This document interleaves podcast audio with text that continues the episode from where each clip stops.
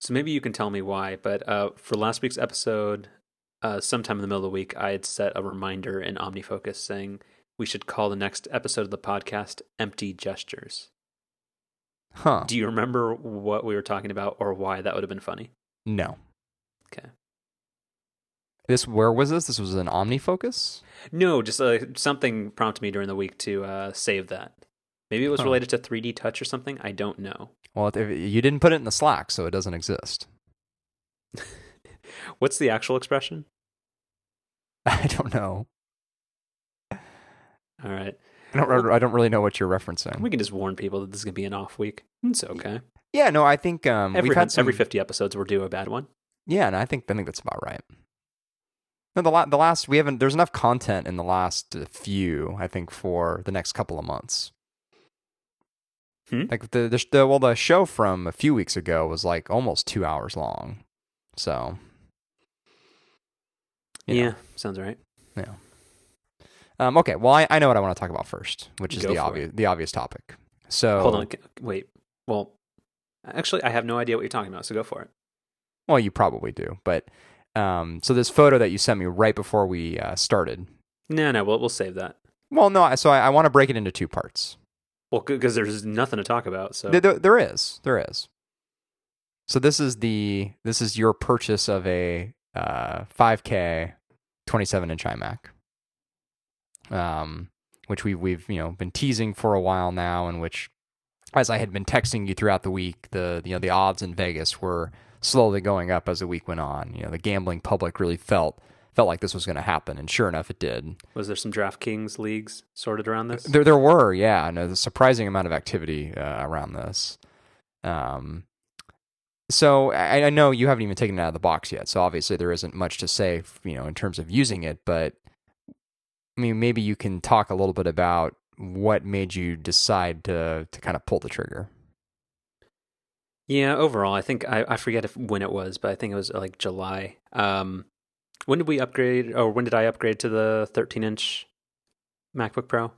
We did that. I mean, we bought them at the same time, right? So we did that. Or I did it, and then somehow you were like, yeah, I got to do that too. I guess, yeah, it sounds about right, which might be the way this iMac thing goes too. Trendsetter. Yeah. Yeah, sometime in the spring. So after that, shortly, I still had that kind of moderately functioning 15-inch MacBook Pro, which is still really speedy. I'd really spec'd it out when I originally got it. And I'd always enjoyed the idea of either a laptop with a large external monitor or having a desktop Mac. So I ended up pairing that unused laptop with a 25-inch display, the highest resolution I can get. But the old laptop would not support a 4K monitor. And I really like that idea, but there have been a lot of compromises and less than ideal things that have gone along with that setup. So when the new version came out, I just said, I'm ready to admit defeat on my desktop Mac on the cheap project. So it reminds me a little bit of when I got my first MacBook Pro.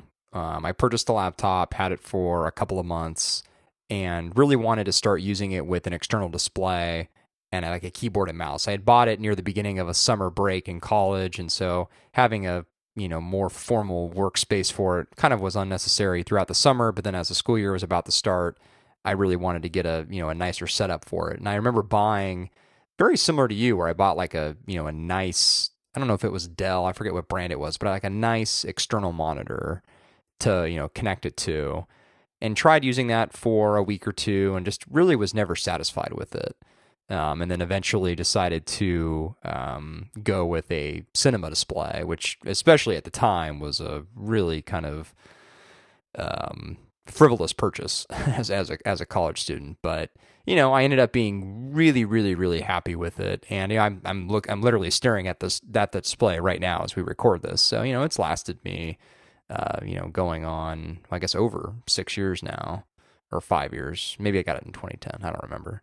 But anyway, I think it does prove that, when you spend a little bit of extra money, or kind of a lot of extra money, I guess, in this case, you do get a setup that you're truly happy with, which, you get a lot of value out of that.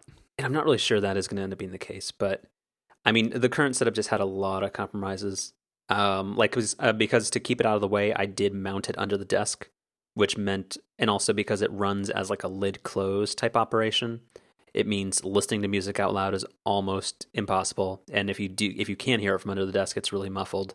Having to plug headphones in, I have to do that under the desk, and therefore I have like a 1 foot area of which I can lift my head without having to take out the earbuds. No webcam. It just everything being really clunky to use, and also the difficulty of going between a Retina and a non-Retina display multiple times a day is just you like the big screen, but it's just decidedly worse than the laptop you're using, so it's just tricky. So I just said screw it.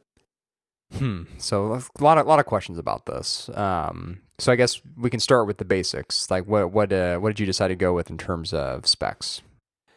So it's the quickest processor. It's a quad-core i7 at 4 gigahertz. It's the new Intel Skylake processor generation, 24 gigabytes of RAM, 0.5 terabyte SSD, and then the step below the highest-end graphics card. Well, so I think you have the highest-end graphics card just without the maximum amount of memory, right? Yeah. Mm-hmm. So I guess the other areas you could have gone, you could have done a 1 terabyte flash drive, which I don't need. Over the past couple of years, it's generally fluctuated between 200 and 300 gigabytes of stuff stored on my computer at any one time, because my my media files and my Lightroom library are stored on network attached storage. So if I'm working on a project with a lot of big files, that might increase by 50 gigs plus or minus. But I really don't think I'd ever need a terabyte, and it's not worth the extra 500 or whatever it would have cost. Right. And then you could have done more RAM, but you decided to go with the kind of DIY, as you would say, option. To start, I was going to use Apple's built-in option, but then I noticed that the only thing that is repairable or upgradable on this computer is the RAM. And it comes, there are 4 bays or slots. I forget which one's which for RAM. But It's paired by default with 2 4 gigabyte chips for the standard 8 gigs, and then there are 2 empty slots. So I just grabbed 2 additional 8 gigs cards for a total of 24. So there isn't that problem anymore where you want to have, the same amount of memory in each slot. That doesn't cause issues. That wasn't ever the case. It's that you want to have it in pairs. So you'd have 2 4 gigs and 2 8 gigs. You wouldn't want to have, like back in the old days, have a DIMM of 128 megabyte PC100 and in a 64 megabyte PC133, because they wouldn't run in parallel and you'd lose the benefits of DDR. We're really dating ourselves now. I was gonna say I was dating myself, just given that I didn't even remember the specifics of it. But you're totally right. I mean, I could be wrong, but I'm pretty sure it only means that you have to have them in pairs, not necessarily if there's an even number of slots. I think it's fine. No, you're totally right. And it reminds me, I built a desktop, I think sometime when I was in high school, maybe early college, but I had some weird RAM that my motherboard supported where you actually, you wanted to buy RAM in sets of 3. And it was a standard that I don't think really ever took off. And I can't remember what it was. I wonder why. So I had bought I think it was 3 2 gigabyte sticks, so it was 6 gigabytes of RAM, and it ran in some triple RAM mode. That's probably not what it was called, but I was like, well, actually, I was going to make a joke about hyperthreading, but that was the difference between because it wasn't just clock speed that mattered with the quad core i7. The i7 at the max was the only one that did give you hyperthreading. So compression tasks and things that can be split up into 8 virtual cores would run much faster. Right. And the total side note, but I was actually thinking about this this morning as I was also kind of specking out iMacs. I'm glad that we got away from the gigahertz race. I'm glad that kind of, that and the megapixel race. I feel like both of those things. That still exists, especially in phones. Kind of, but I think a lot of consumers now, both with processors and with digital cameras, I mean, a lot of them still maybe put a lot too much focus on those two numbers, but I think by and large, a lot of people do recognize that's not the whole story. Yeah, that's true. But also I think Intel's core line is very confusing to me.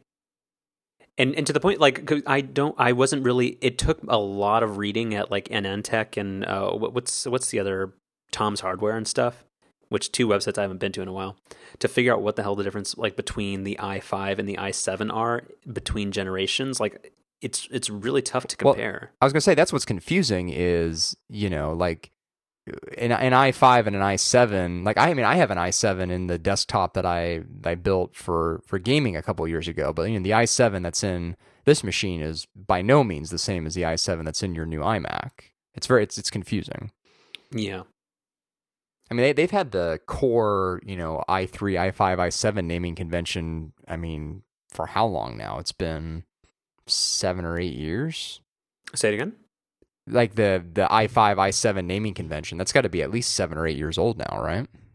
No, I think that's relatively new-ish, like 2012, because they used to have, like, remember when Apple switched to Intel, it was the Core Duo, the Core 2 Duo, and then they slowly branched off of that and did their core line between the i3, the i5, and the i7. So I think that's maybe 4 years old at the most.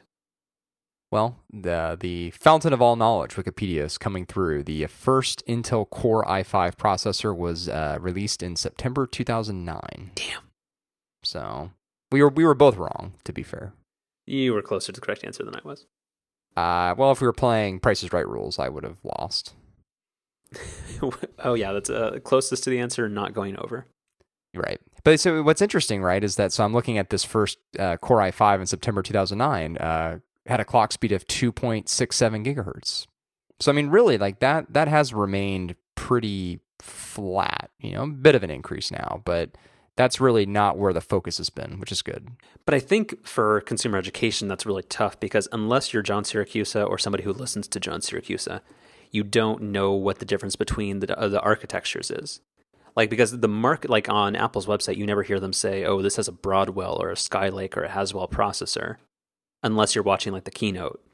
So like, I have no idea how to really compare those. And I think the logical thing for like a regular consumer to do would be to say, oh, this computer's not much faster. I have a Core i5 that's 2.7 gigahertz.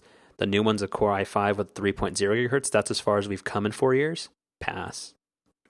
Yeah, I mean, I'm sure there are some people that do that, but I don't know. I feel like a lot of people have moved past that.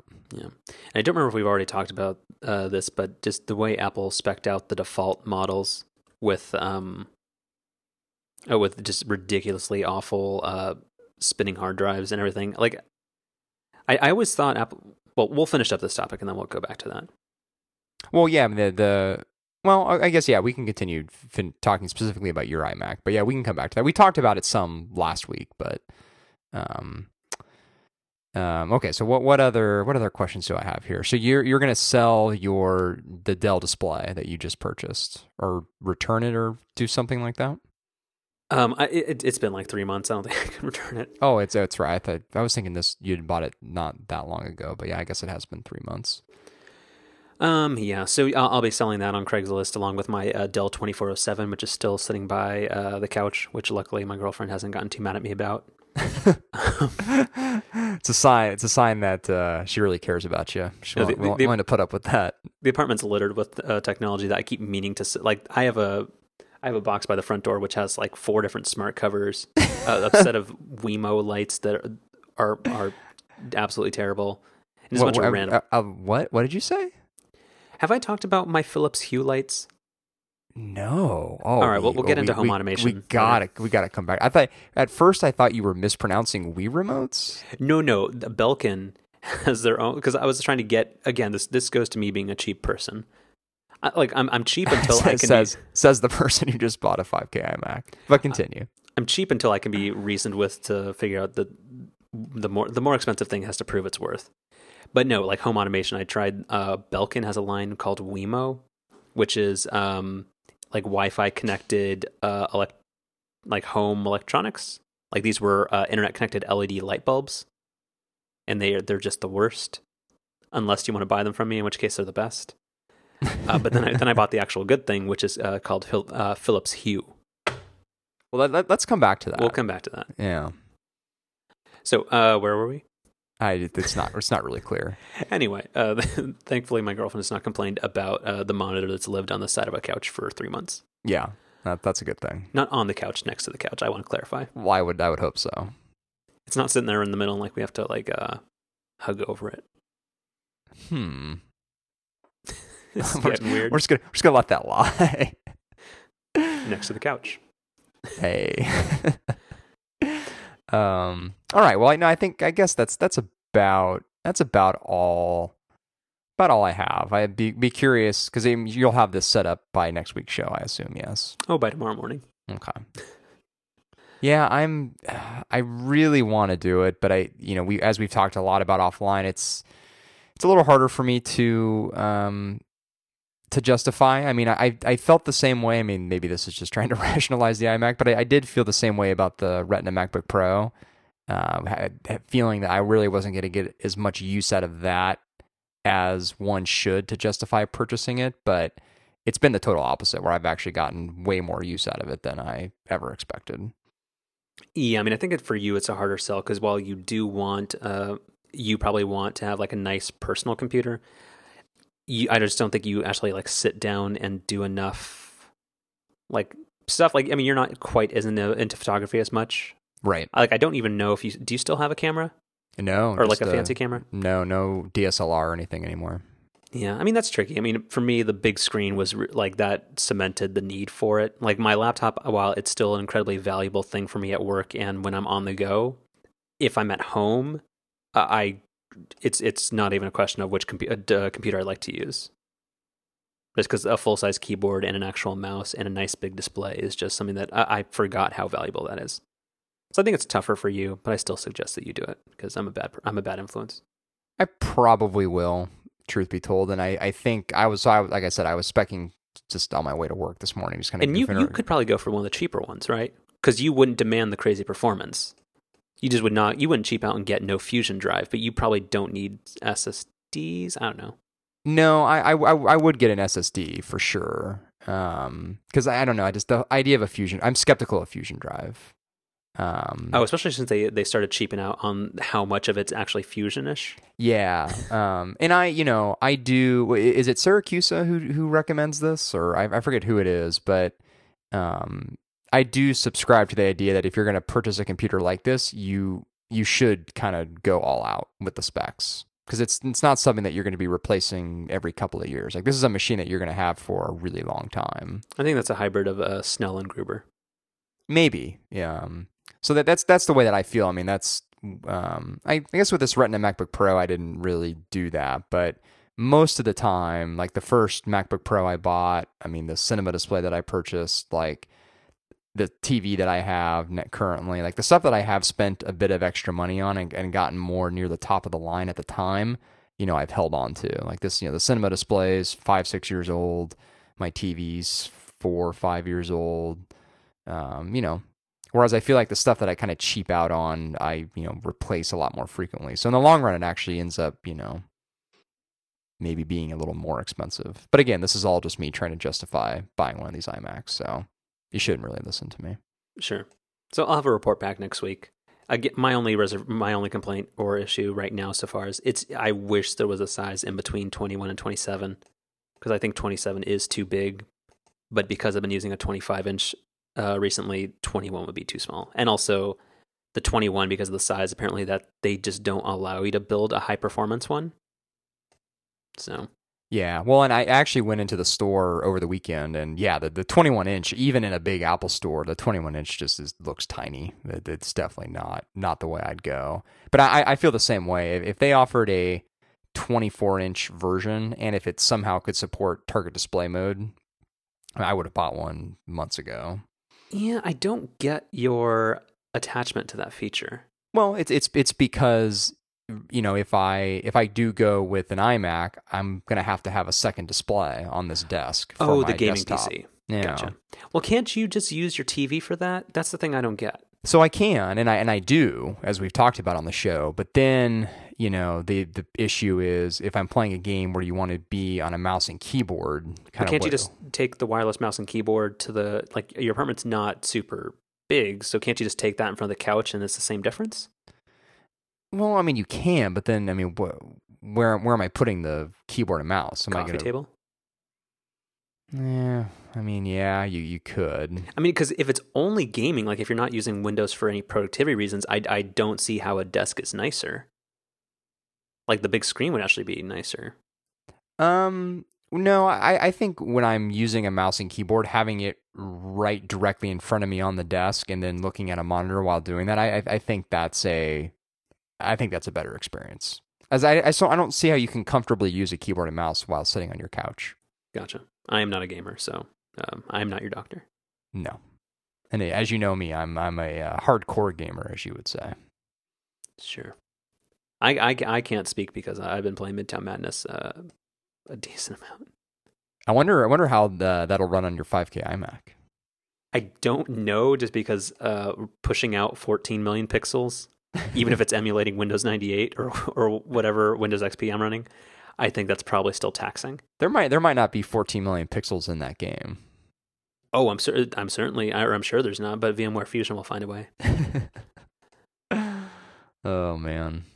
Well, I very much look forward to learning more about how it goes, and I very much look forward to within the next few weeks probably purchasing one myself after listening to how much you like yours. Sure. Again, I'm amazed at the. Oh, and I told you already that I got a revised offer for my the old Retina MacBook Pro from 2012 up to $1,200. So that helps out. Nice. Yeah. So here's hoping. Yeah. All right. So enough about me. What's up with you? What is up with me? How have you been doing this week in DraftKings? I'm glad there's been some stuff that's come out about some investigations which have started. I forget, was it the New York Attorney General? Someone was coming after them. I know it's illegal in Vegas now, which is one of the few things that's illegal in Nevada. Right, got to draw the line somewhere. Damn right. No, I've been staying away from that stuff. I guess what I could talk about is some more about the TiVo Bolt. Please do, because you had mentioned that you felt you may have undersold it last week. I did. So I had only had it hooked up for about 24 hours before last week's show, since it had taken me the previous 24 hours to that to get it working. Not that I'm bitter about that. Well, not an active 24 hours, but just waiting. Right. You got to sit there the whole time. No. Well, this is an hour on the phone with Comcast, but anyway, it's a great box, and it for me anyway, especially coming from the base Roamio, is a huge upgrade. And so the things that have really stood out in a full week of use since last week's show, prior to last week, I hadn't had the chance to use the quick. I keep forgetting the names of these things: Quick View and Quick Skip. I don't know. So there's two unique features, one that plays audio back like at a third faster and one that skips ads. Right. And I'm trying to go back through the Slack. I actually wrote down the name so that I could quickly. Here we go. Skip Mode and Quick Mode. So I did have it right. So Quick Mode, as you're watching a recording, you can enable Quick Mode and it will speed up the program without distorting the audio. Because, typically when you speed up video, the audio gets sort of high-pitched and just sounds weird. But somehow this Quick Mode feature keeps the audio at a pretty normal level. So I tried that on a couple of shows. Well, so I have a quick question. So I thought that was more of a smart speed sort of thing where it condenses. I wasn't aware that it actually changed the speed of the video. So does that mean like people move faster? Yes. Oh, okay. They do, but it happens in a fairly natural way. I mean, don't get me wrong. You could very clearly see what's happening. You wouldn't just walk into a room and think this was, a normal program or anything. But it works pretty well. I don't think it's something I'll use a ton. But I could definitely see for like some sporting events or something like that where you kind of have it on the background and you just kind of want to, maybe pause and watch like maybe just the highlights in real time. I could see using it for something like that, but no. The real winner is Skip Mode, and I want to talk about it now because I think it's probably going to go away at some point. which we can come back to maybe. But so, yeah, so basically what this is for shows that you've recorded that are on certain networks between certain times. And I think we talked about this some last week. It's, you know, it's like the top 12 networks or something, and it's between the hours of, you know, 6 p.m. and midnight or something like that. The time where most of the big shows are on. So I had the chance to use that on a couple of shows, and it's flawless. I mean, it works exactly like you'd want it to. And it even does little neat things like if you set your recording to start maybe a minute early or so, or if the program just happened to start a minute late or something like that, you can even use it right at the beginning and it'll skip directly to the beginning of the show. And it's really intuitive too. Like when you look at your list of recordings, it has an icon next to the ones which support the skip mode feature. When you get to a commercial break, it'll remind you that you can do it. So the little button comes up in the top left-hand corner of the screen saying, hey, you know, press, I think it's the green D button or something, to enter skip mode. It works really, really well. And then in general, you know, what I've noticed more over the last week is the box is super fast, even faster than my Roamio was. Significantly so. Just little things like pulling up the guide, switching channels, everything about it is just a beat faster than the Roamio was. And again, since I came from the base Roamio, I didn't have any of the iOS streaming or downloading stuff. And I've been playing around with that a bit, and both of those work really, really well. So yeah, I mean, overall, especially given the way the economics work, for upgrading from the Roamio, pretty sweet little box. Well, good. I'm glad you like it. Have you tested out the offline storage or like the moving recording to iOS? So I've done more of the streaming. I haven't really done much of the downloading of shows. And the streaming is local network only, right? For now. They've said they plan on bringing that to non-local networks as well. But yeah, for now you do have to be on just your local network. So not to make it too personal, but... like in your home, how do you? What's the circumstance where that actually comes in handy? Yeah, in the kitchen, so that my kitchen's down a hallway. Okay. So I can set the iPad on the kitchen table and then have it streaming. Okay, cool. Or if I'm really lazy, I can be laying in bed watching TV, because my TV, even though my bed's in the same room as the TV doesn't face the bed, and I can't really see the TV at all, so. Sure. I like how specific this is getting. Yeah. What was I going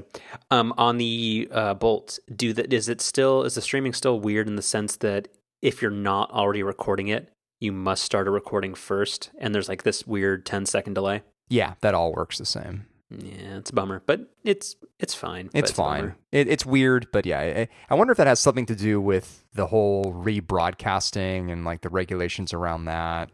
I don't know. I'm not sure. I just think that's the way TiVo works. Like it works in recordings rather than just like transcoding a network feed. Right. Yeah.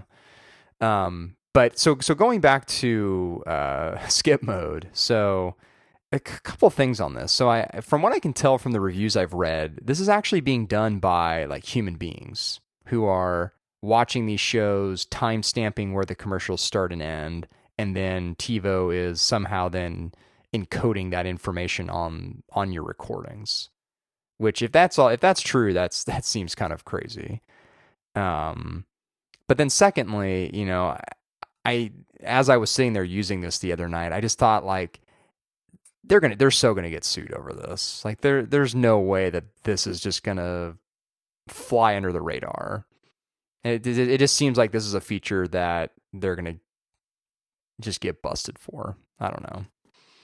So I don't ever mean to make light, but you're not like super old school on some things. Do you remember the old back? Because I've been a follower of TiVo for a really long time. Do you remember Replay TV? Vaguely, I never had one or really used one or anything. I mean, this was back when TiVo, like when DVRs were PVRs back then were a big thing. So TiVo had one primary competitor before cable companies got in on the action. It was called Replay TV, and they had this auto ad skip feature. And then I think they were legislated out of existence. What's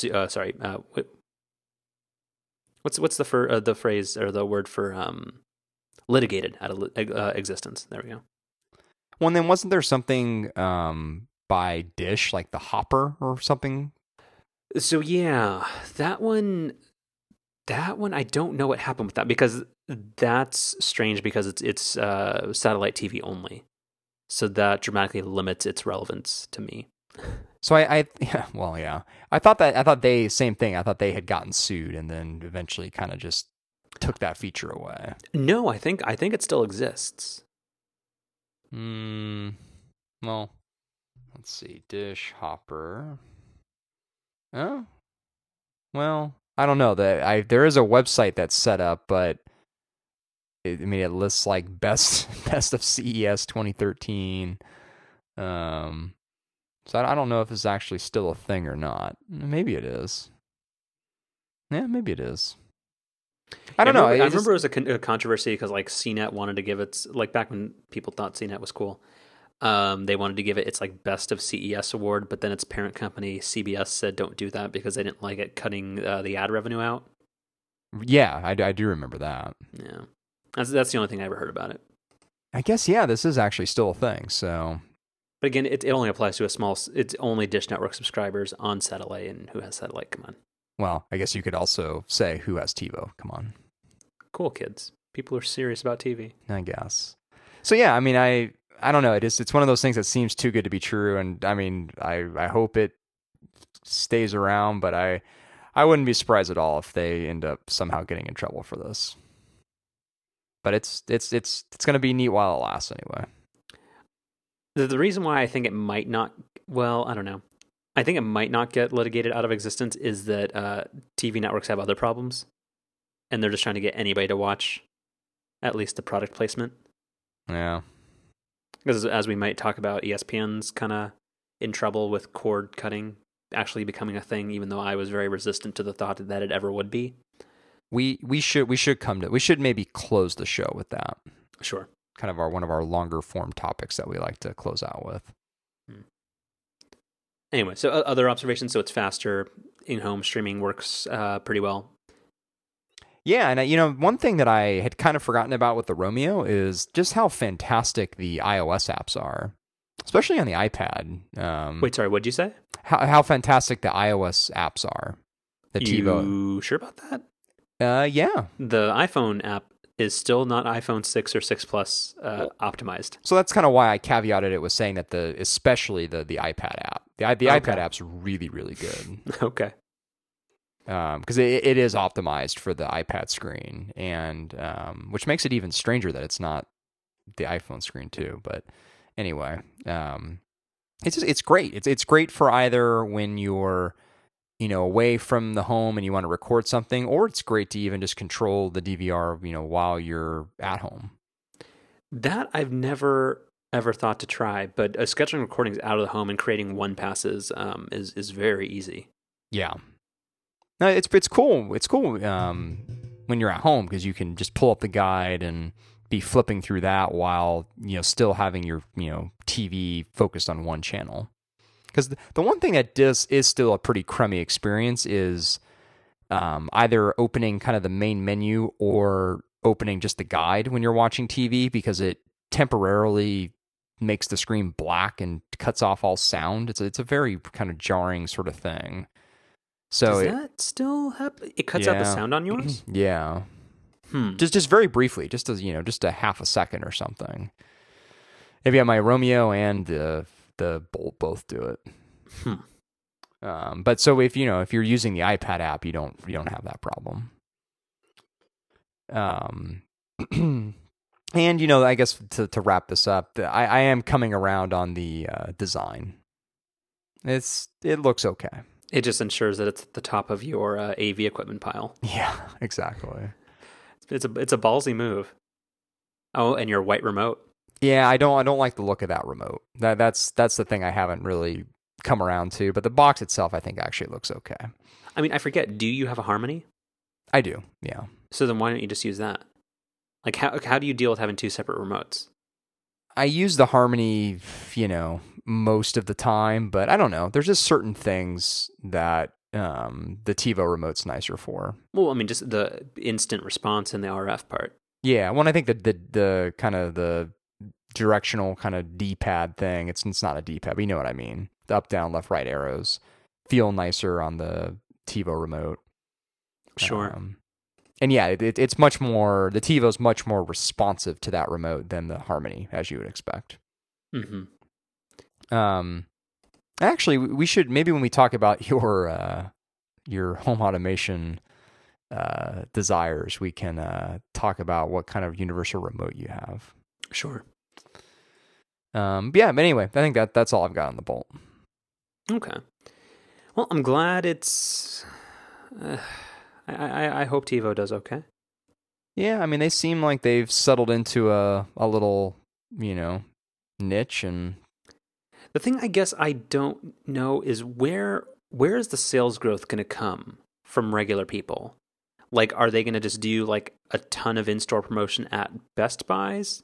I still haven't seen any TiVo ads on TV. Like, I've seen press coverage. So I guess I just don't know, like, what's gonna make the difference for them? Because sure, this might convert a couple of nerds, but well, and that's the thing. We talked about this last week. I just, I can't recommend this to anybody as much as I. Well, wait, didn't you just say that you liked it, or that I do? But I mean, unless I was physically there helping them set the box up and helping them, get a cable card and all that. Like, there's no way I'd ever recommend getting one of these things. Well, maybe that's what TiVo needs to do. They need to have like a TiVo Trusted Partner Program where existing TiVo subscribers can get like 3 months of free service if they help somebody, one of their friends or family members, work through the god-awful setup process of buying a TiVo. Maybe. I'm going to submit this to... You're just an idea guy. Yeah. So yeah, I mean, that just, the TiVo is a total nerdy thing. Kind of. I think a TiVo is vastly more important than a game console. Yeah, I don't entirely disagree with that. I don't know, I guess what I'm trying to get at is that I think a lot of people have no qualms about dropping $300 to $500 on a game console, where this would have a ton of benefit for them. Yeah, I don't know. I don't know who those people are. Because I don't think that people are not buying TiVos because they think the setup is going to be an arduous task. I think that's just something they discover later. So they got to get over that hump. I don't think people that's not what they're known for. Yeah, I guess. Yeah. I guess somebody starts researching a TiVo maybe, but I don't even think that headlines reviews. I think people are just kind of like, yeah, it happens. Yeah. All right. What else, sir? Well, I mean, unless you have anything else from this week, we can get into the home automation stuff. I'm kind of intrigued by that. Yeah, I don't think that's going to be a big topic. Let's try it. Well, hold on, but two things before that. Okay. Did you see the Conan O'Brien Michael Dell thing? No, I saw that you put that in the Slack, but I haven't watched it. Okay, I would strongly recommend it. Okay. And then people should go look for that. It's a spoof on the. What's probably going to be the awful Aaron Sorkin, Steve Jobs movie, except it's about Michael Dell, and the main joke is mediocrity. That movie's gotten actually very good reviews. But I'm sure it's an entertaining movie. Most things that Aaron Sorkin writes are fairly entertaining. It's just probably awful and super inaccurate. Like, have you listened to the talk show this week? I have not yet, no. So John Gruber and Serenity Caldwell make the point that it would be different if it was supposed to be like a something that's loosely based on his life, but it's kind of being sold as though it's an accurate portrayal, and that's kind of where the issue comes from. Yeah, but I mean, the people who are making these complaints haven't even seen the movie yet. No, many people have. Like, it's been in limited release. Did Serenity Caldwell and Gruber, did they see it? Yes. They did? Yes. Okay. Or at least he did. He was doing most of the talking. Okay. So, I mean, again, like, had it been more of, like, a dramatization and they made it more obvious that that was the case, I mean, that would be fine where you can take a lot of artistic license with it. But if you're trying to pretend like it's at least mostly representative of the person, then keep your Sorkinization out of it. Sorkinization? Wow. You know what he does. Yeah, no, I do. I love Sports Night, and to a lesser extent, Studio 60, and to a way lesser extent, The Newsroom. And then The West Wing, we don't talk about that. Why don't we talk about that? Because I think that's an anomaly. Oh, I don't think that really counts. Like, because there was I assume there was a lot of other help keeping that show on track. Yeah, I assume so too. Like, I don't think it was an Aaron Sorkin, like, exclusive project. Whereas I think Sports Night and Studio 60 and The Newsroom were very much like he had almost all the control. Right. Which, well, I think the success of West Wing probably, yeah, allowed him to try that. Sure. I'm willing to give that movie the benefit of the doubt, though. I do want to see it. I'm going into it fully expecting there to be some significant historical inaccuracies, but I don't know. I'm actually really interested in seeing it. Okay. Well, yeah. Okay. Wish you the best. Yeah, I won't grouse about it too much more. Okay. So, did you read some of Tim Cook at the Wall Street Journal Digital Conference? I did, yes. So two quick things that came out of that. He said that that new Apple TV should be out within the next week and a half or so. Well, he said Monday, available to order on Monday. Oh, sure. Wait, what does that mean? They'll be available to order Monday, and then they'll arrive either sometime later that week or early the following week. Okay, so I stick with my week and a half. Yeah, okay. And then, and to be honest, I've somebody else mentioned this, and I forget where, but I've already forgotten why I'm supposed to want it. Well, yeah, I mean, that's the problem when you have those long shipping times. I remember that it looks a lot cleaner, and it's got a different remote that charges with Lightning, and you can do some serious stuff with it. But other than that, I don't remember why it costs 3 times as much. Remember, it used to be where, you know, what Apple was really famous for is, you know, they'd come out with something and it's like, you know, available today, you know, but, and there were some rare exceptions like the original iPhone, but by and large, you know, Apple products historically have been, you know, available same day or within that week. But it seems like there's been more and more examples of, you know, what's been going on with the Apple TV where something gets announced and then it not only is it not available that day, but there isn't even a date for it. It's just some nebulous October date or something. Yeah. So anyway, that's Apple TV. It'll be available soon, and I might get it. But again, I think I'm going to hold off on it for a while because the Mac is that's the large. I gotta not get anything for a while. Yeah. Because again, for me specifically, until like I don't see what immediate upgrade I get from day one, because I don't care about the gaming, and I haven't heard like if once there's a Pandora and a Spotify and like other applications from like the content providers I want, that's when it becomes useful to me. Because I would love to, because like my computer doesn't have a terribly good sound system. Well, I mean, it's now going to be an iMac speaker, but I would greatly prefer to use my TV to play some Spotify tracks or some Pandora stations, but I don't want to do AirPlay all the time. So I think that's when it's going to become more useful to me. So, are you going to get one? Oh, absolutely. As soon as it comes out, or like yeah, no, I'll be looking for it midnight on Sunday night. You're not going to stay up late for a TV accessory. No, I probably won't do that, but I will look to order one on Monday, definitely. Okay, well, you can be the guinea pig and let me know. Yeah, all right, we'll swap places. Once you get your iMac, I'll buy an Apple TV. And then also in that same interview, Tim Cook talked about the level of success that Apple Music has had now that most of the initial trial batch has worn off.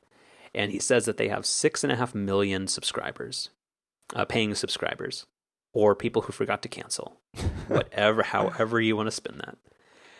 And as somebody who canceled it, because I just think it's for the most part worse than Spotify for music discovery and ease of use. Like, actually, sorry to interrupt myself, but no, because something else came up. When I canceled it, you're able to go into settings on your iOS device and go uncheck the box that says show Apple Music, and the music application becomes dramatically more usable when you do that, which is insane. Like, because even if I wanted it again, I would have to think, oh, now the music app is going to become cluttered and unusable again. So that was funny and challenging for me. So anyway, so yeah, 6.5 million paying subscribers. I don't know how many Spotify or RDO have to know what level of success that is. But I want to say that I had seen, as I saw a couple articles posing that question, I think Spotify has something like 20 million. They have 20 million paid subscribers, but I don't know if that's US. Well, actually, Apple Music is probably worldwide too, so never mind. Yeah, they have 20 million paid subscribers. Yeah. So they have a third of what Spotify has in a month, sort of, if you exclude the trial period. Yeah. So that's pretty good. I don't think that means it's the best. I think I would say I'm perhaps, well, actually, no, I don't want to say I'm disappointed or that I think that's not good. But I think there's a lot to be said about being the default and having such an expansive install base at your disposal. So I don't know how to assess that success. I mean, yeah, becoming default on the device, you kind of can't undersell, you know, the importance of that for sure. And doing this wacky 3-month trial thing, right? Yeah. So anyway, I thought those were two cool takeaways from the conference. It's great that he is more active than, you know, Steve Jobs ever was with these public appearances. I mean, Steve Jobs did appear at, you know, I guess it was the All Things D conference at the time. But just in general, you know, Tim Cook is much more accessible, and that's neat. He is, because I remember later in life, didn't Steve always, he used to do the All Things D conference all the time? Right, yeah. But he wouldn't do as much, he wouldn't give that much of an inside look into Apple. So yeah, I really appreciate the openness, the Google-ness that Tim Cook embraces. I think you were thinking of the Android-ness. It's Clopin. Yeah, exactly. Good times. And then one other thing before we get into home automation and whatever the second thing was going to be. How much did we already talk about Overcast's new pricing strategy? I know we talked about my displeasure with Overcast, the application, but did we talk about its pricing? No, we didn't. Okay, so that was a thing that kind of exploded this week in kind of that circle that we follow. So do you want to tell people about how Overcast is now making money? Yeah, so Overcast in its first iteration, you could download for free, use, you know, a pretty good percentage of features for free, and then there was an option, I think it was, you know, $4.99 or something like that, to upgrade to. I don't think Marco ever used the phrase pro features. I think he maybe just used paid features. I don't know. But you got a handful of features that were not available in the free version, which is, you know, that's a pretty common business model in the App Store now. But so now with Overcast 2, all features are free. So right as soon as you download it, everything is open and available to use for free. And there's now inside the app a link to donate to Marco. And I can you customize how much you donate, or is it just $1 per month? Is that the only option? I think so. It's a patronage model, and I think there are just different pricing tiers, and you get a certain length of like donor status. So I think it's 3, 6, or 12 months. Okay, and it's just a dollar a month. I think about. Okay.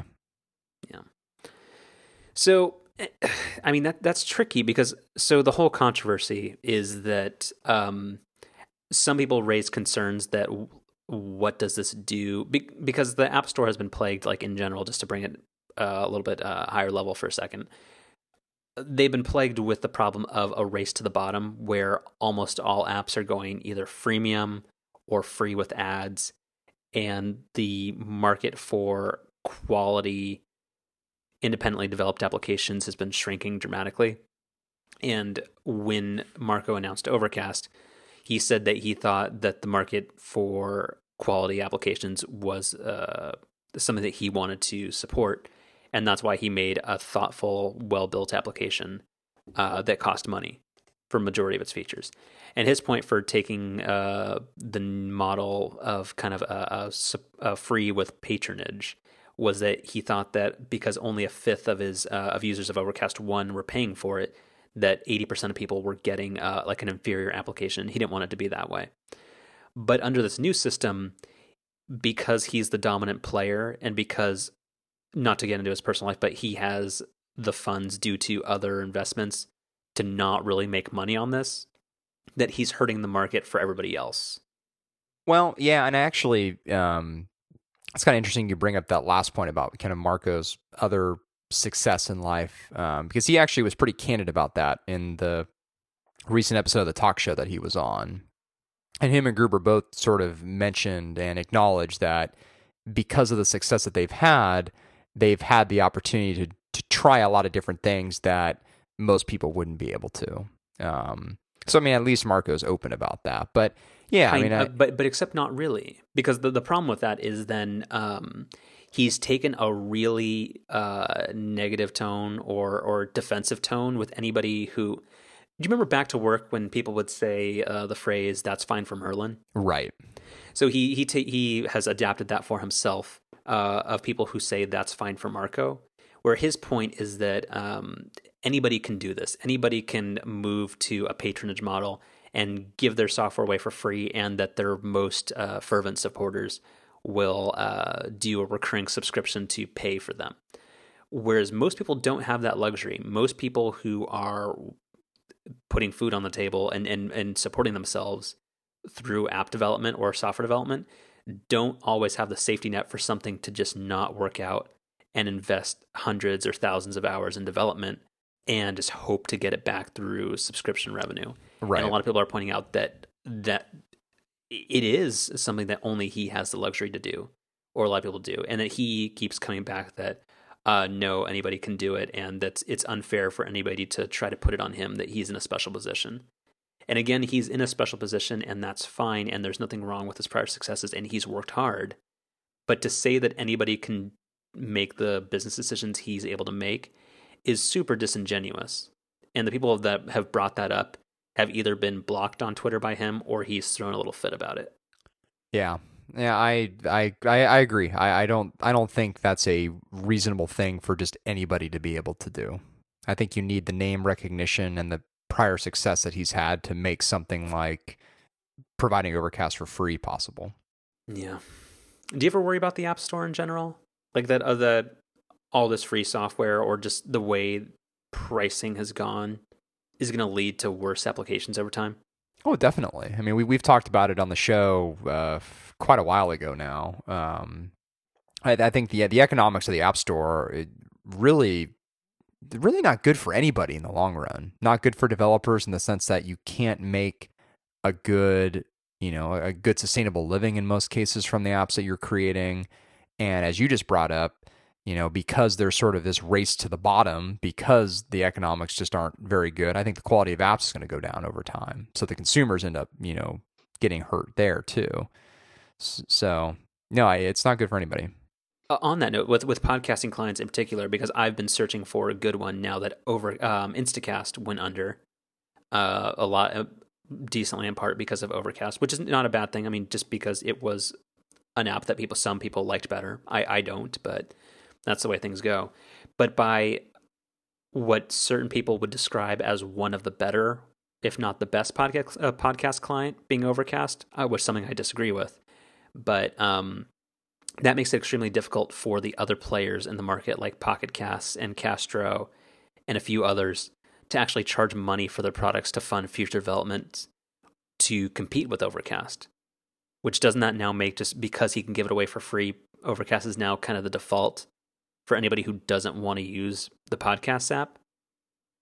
Like that's the tricky part, because he can say that it's not like he's anybody can do what he does, but I just think it has effects that go way beyond that, and that he does become kind of the Microsoftian player or Google, who can just make kind of like what Google Reader did.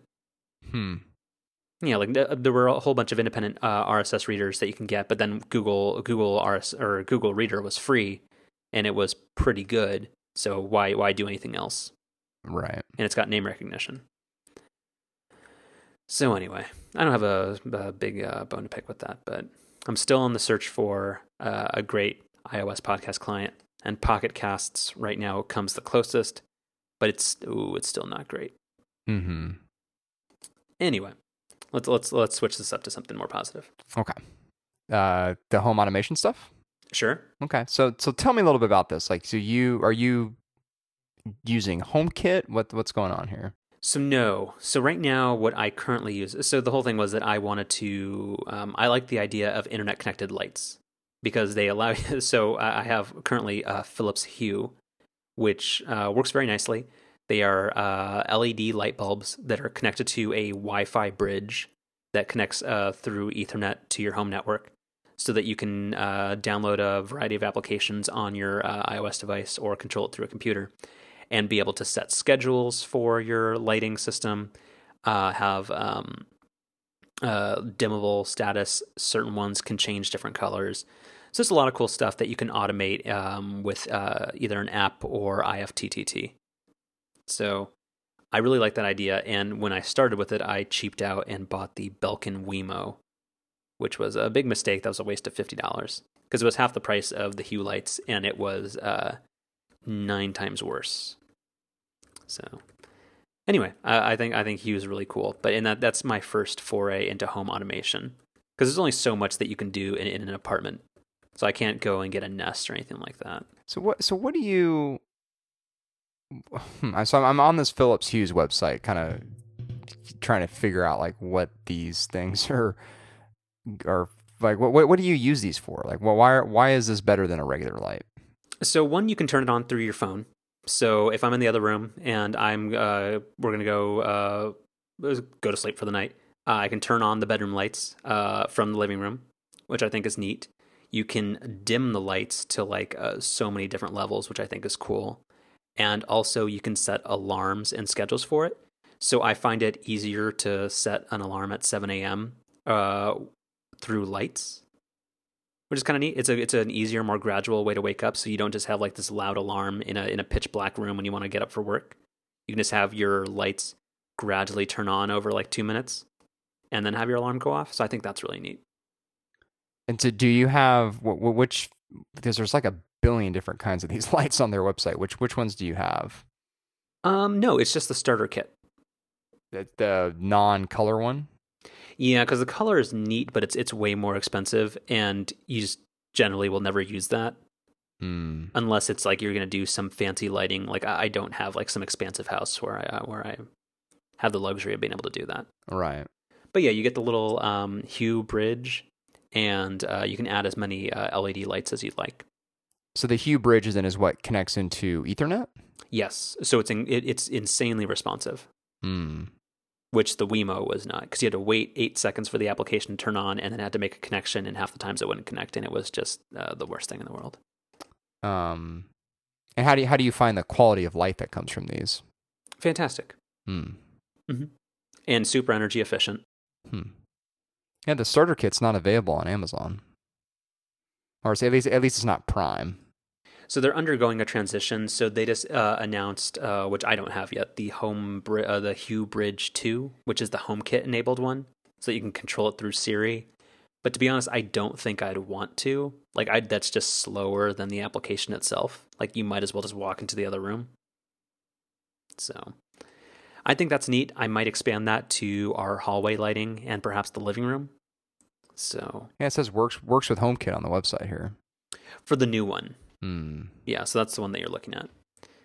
So again, for me, the big hallmark features are dimmable lighting, controlled easily through the application, and it can be scheduled, which is surprisingly useful. Got it. It's nice to wake up to a gradually lighting up room. Well, so the one that you have, the basic one, it says it does have light schedules, but it doesn't have like the wake up feature. Apparently, that's only available in the color ones. What does wake up mean? I don't know. There's a comparison chart on their products page, which I can send you here. And one of the features is just called wake up, and it looks like the basic kit doesn't do that. Well, anyway, so I guess version 1 did. Apparently, they've gotten stingier, or that means something else. Yeah, maybe, I don't know. Because wake up, I don't know. Like, I mean, waking up would just mean light schedules to me. I would think so, yeah. Maybe it gradually changes the color or something. I don't know. Maybe.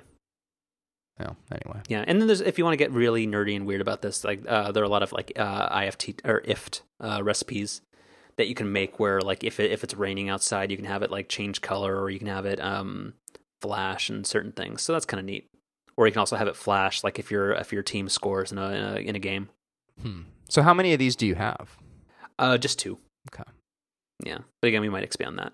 Is it weird having some of the lights be enabled through this and then have your other lights not, or does that work out okay? No, that's fine. Although again, it the lady puts up with it. I'm sure she's just doing it to humor me, but she does. I think she enjoys the waking up to the to automatic lights. That's neat. Yeah, but we might expand it to the living room. Okay. So yeah, I mean, I think home automation is going to be cool. I think it's still a very early adopter type thing, but I think that's going to be pretty neat. If I had a house, I would want an internet-connected garage door opener and potentially a Bluetooth-connected front door. Yes, those would be the two home automation things I would want too. Yeah, because the Nest Protect is still broken, right? No, I think the most recent version they've come out with is supposed to be pretty solid. Yeah. And the thermostat seems neat, but most Bay Area homes don't have central air. Right. So that'd be kind of a waste. Yeah. To be honest, I don't know what HomeKit does. Yeah, I don't either. Like, I know it was announced a year and a half ago, and stuff that works with it is only coming out now, but does it just mean you can control the stuff that could be controlled with apps in Siri? In which case, why does that matter? I guess. I mean, I was hoping this conversation would clarify what HomeKit was, but no, I don't know, because I remember that was a big deal that the Hue Bridge 2 would support that, but I don't see the value in it just because I'm either turning on the lights from my watch or from the Hue Mode application. Yeah. Anyway, so we had one other thing to round out the conversation with. Yes. Again, Oh, no, I don't remember what that was. So you tell me. The ESPN layoffs. Oh, so I don't know that much more than you. So just because of weak subscriber growth, it looks like they're planning potentially, I think, was it like 300 layoffs? Yes. Yeah. Yeah, it's... I mean, I think I've said time and time again on the show that I've been a little skeptical of the idea that cord cutting is a thing and that it's... you know, it's happening in large enough numbers where it's making any sort of impact. And, you know, in the little that we do know about these ESPN layoffs, it does seem like, you know, subscribers to cable are going down, which is how ESPN makes most of their money. They, you know, they get cuts from cable companies to carry ESPN. And, you know, Disney mandated that ESPN cut its budget in response to this over the next couple of years. And they decided to lay people off to get to these new budget numbers, which, you know, that's a pretty dramatic thing. And I don't know, I guess the thing I'm most surprised by, again, is just this seems like it's one of the first, you know, like tangible signs that maybe cord cutting is a thing and is having an impact. Like it's not just flattening subscriber numbers. It's literally fewer people subscribing to cable now. So I think I've been one of the biggest cord cutting deniers, and I think it's challenging because it is two different things. It's one, it's the cord never people that are the problem. The people who grew up with cable, but when they move out on their own, are choosing not to subscribe to cable, and then as the people who subscribe to cable currently die, that means subscriber numbers to subscription video products will drop. But also, I do think cord cutting, and also what's the buzzword for? There's something called skinny packages now. Have you heard that phrase? No. So I need to stop watching CNBC. There are people who are trying to Comcast and I think Verizon Fios are offering packages without ESPN to cut costs, to avoid people disconnecting cable service entirely. They're offering basic cable packages that include like CNN and Comedy Central and MTV, but that don't have the $7 a month built in for all of ESPN's family of cable networks. So I think people trimming the cable bill and also the cord never generation is the biggest part of that. But there's also probably a decent number of people who are actually ditching cable entirely and just going internet only. Because with so much choice and Netflix, I think that for a lot of people is accomplishing or is meeting their entertainment needs. And while ESPN was really fast towards adding a lot of value adds for video on demand and internet TV, it's still based on the traditional cable model, and they still don't have their own over-the-top service. And I'm not sure that would play super well with the cable companies who have been paying the inflated rates because they thought that that was the thing keeping people around. Right. So, I mean, that's tricky, but also I think ESPN, I got my own axe to grind, has been getting a lot less watchable recently. And all this fantasy sports stuff is not helping. I know they're trying to rebrand SportsCenter at night because it's now they got that Scott Van Pelt guy doing it. Yeah, I've had that's been better. Yeah, it's actually been really good. So I like that, but that's only for like an hour or two a night, and then it's just the usual. Oh, here's what's happening in fantasy sports, or like that kind of stuff, or let's read some tweets. Yeah. So I think back when they did their like iOS 7 redesign of the network. That's when everything got a little it's a really good way to put it. Yeah. I think I stole that from you. Yeah, maybe. I think you mentioned it, and then I said it was really illegible in the hosts restart randomly. Oh, no. Then I said, yeah, it's a lot like iOS 7 that way. Yeah. But I think that's when it got weird. They got too into social media and just... Normally I would have no issue just turning on SportsCenter when there was nothing else to watch, but then it just became unwatchable. So, But yeah, I do like what they're doing now, but I mean, if they have to trim the fat to make it work, then I guess that has to be it. But yeah, I definitely think that cord cutting is actually a thing now in a lot of different ways, but I've been very resistant to that fact. Yeah. It's happening a lot sooner than I thought it ever would. Yeah, me too. And also, and because ESPN and a lot of those networks have been spending tons and tons on content, to hoping that will stave off any cord cutting, I think that's going to be extremely tricky unless they plan those contracts in advance to allow for some type of over-the-top service. Hmm. Like, would you, if they left the cable bundle, or if things changed in the next couple of years, would you pay $10 a month for ESPN as a standalone product? I mean, I don't, with the way that I watch TV, I don't know how I would get away from paying what I currently do. With the amount of live sports that I watch, I don't see how that would work. Yeah. Because again, I think that was my main argument against cord cutting happening, is that I still maintain that I think cable TV for me right now, as a sports viewer and somebody who watches cable news occasionally, is that it's actually a pretty decent value, because if you start putting together all these over the top packages and subscription streaming services, if you have like your Netflix, your Hulu, your HBO Go, your Showtime Anytime, or whatever they call their thing, like if you add all those up, it very quickly approaches the cost of cable without that much choice.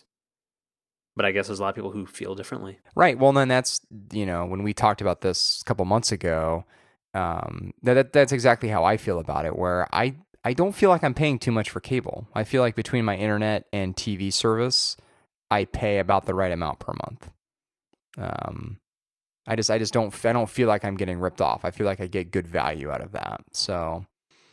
Exactly. And also, to remind people, the moment video becomes unprofitable, data caps are coming. So again, your bill's going to equalize anyway. Yeah.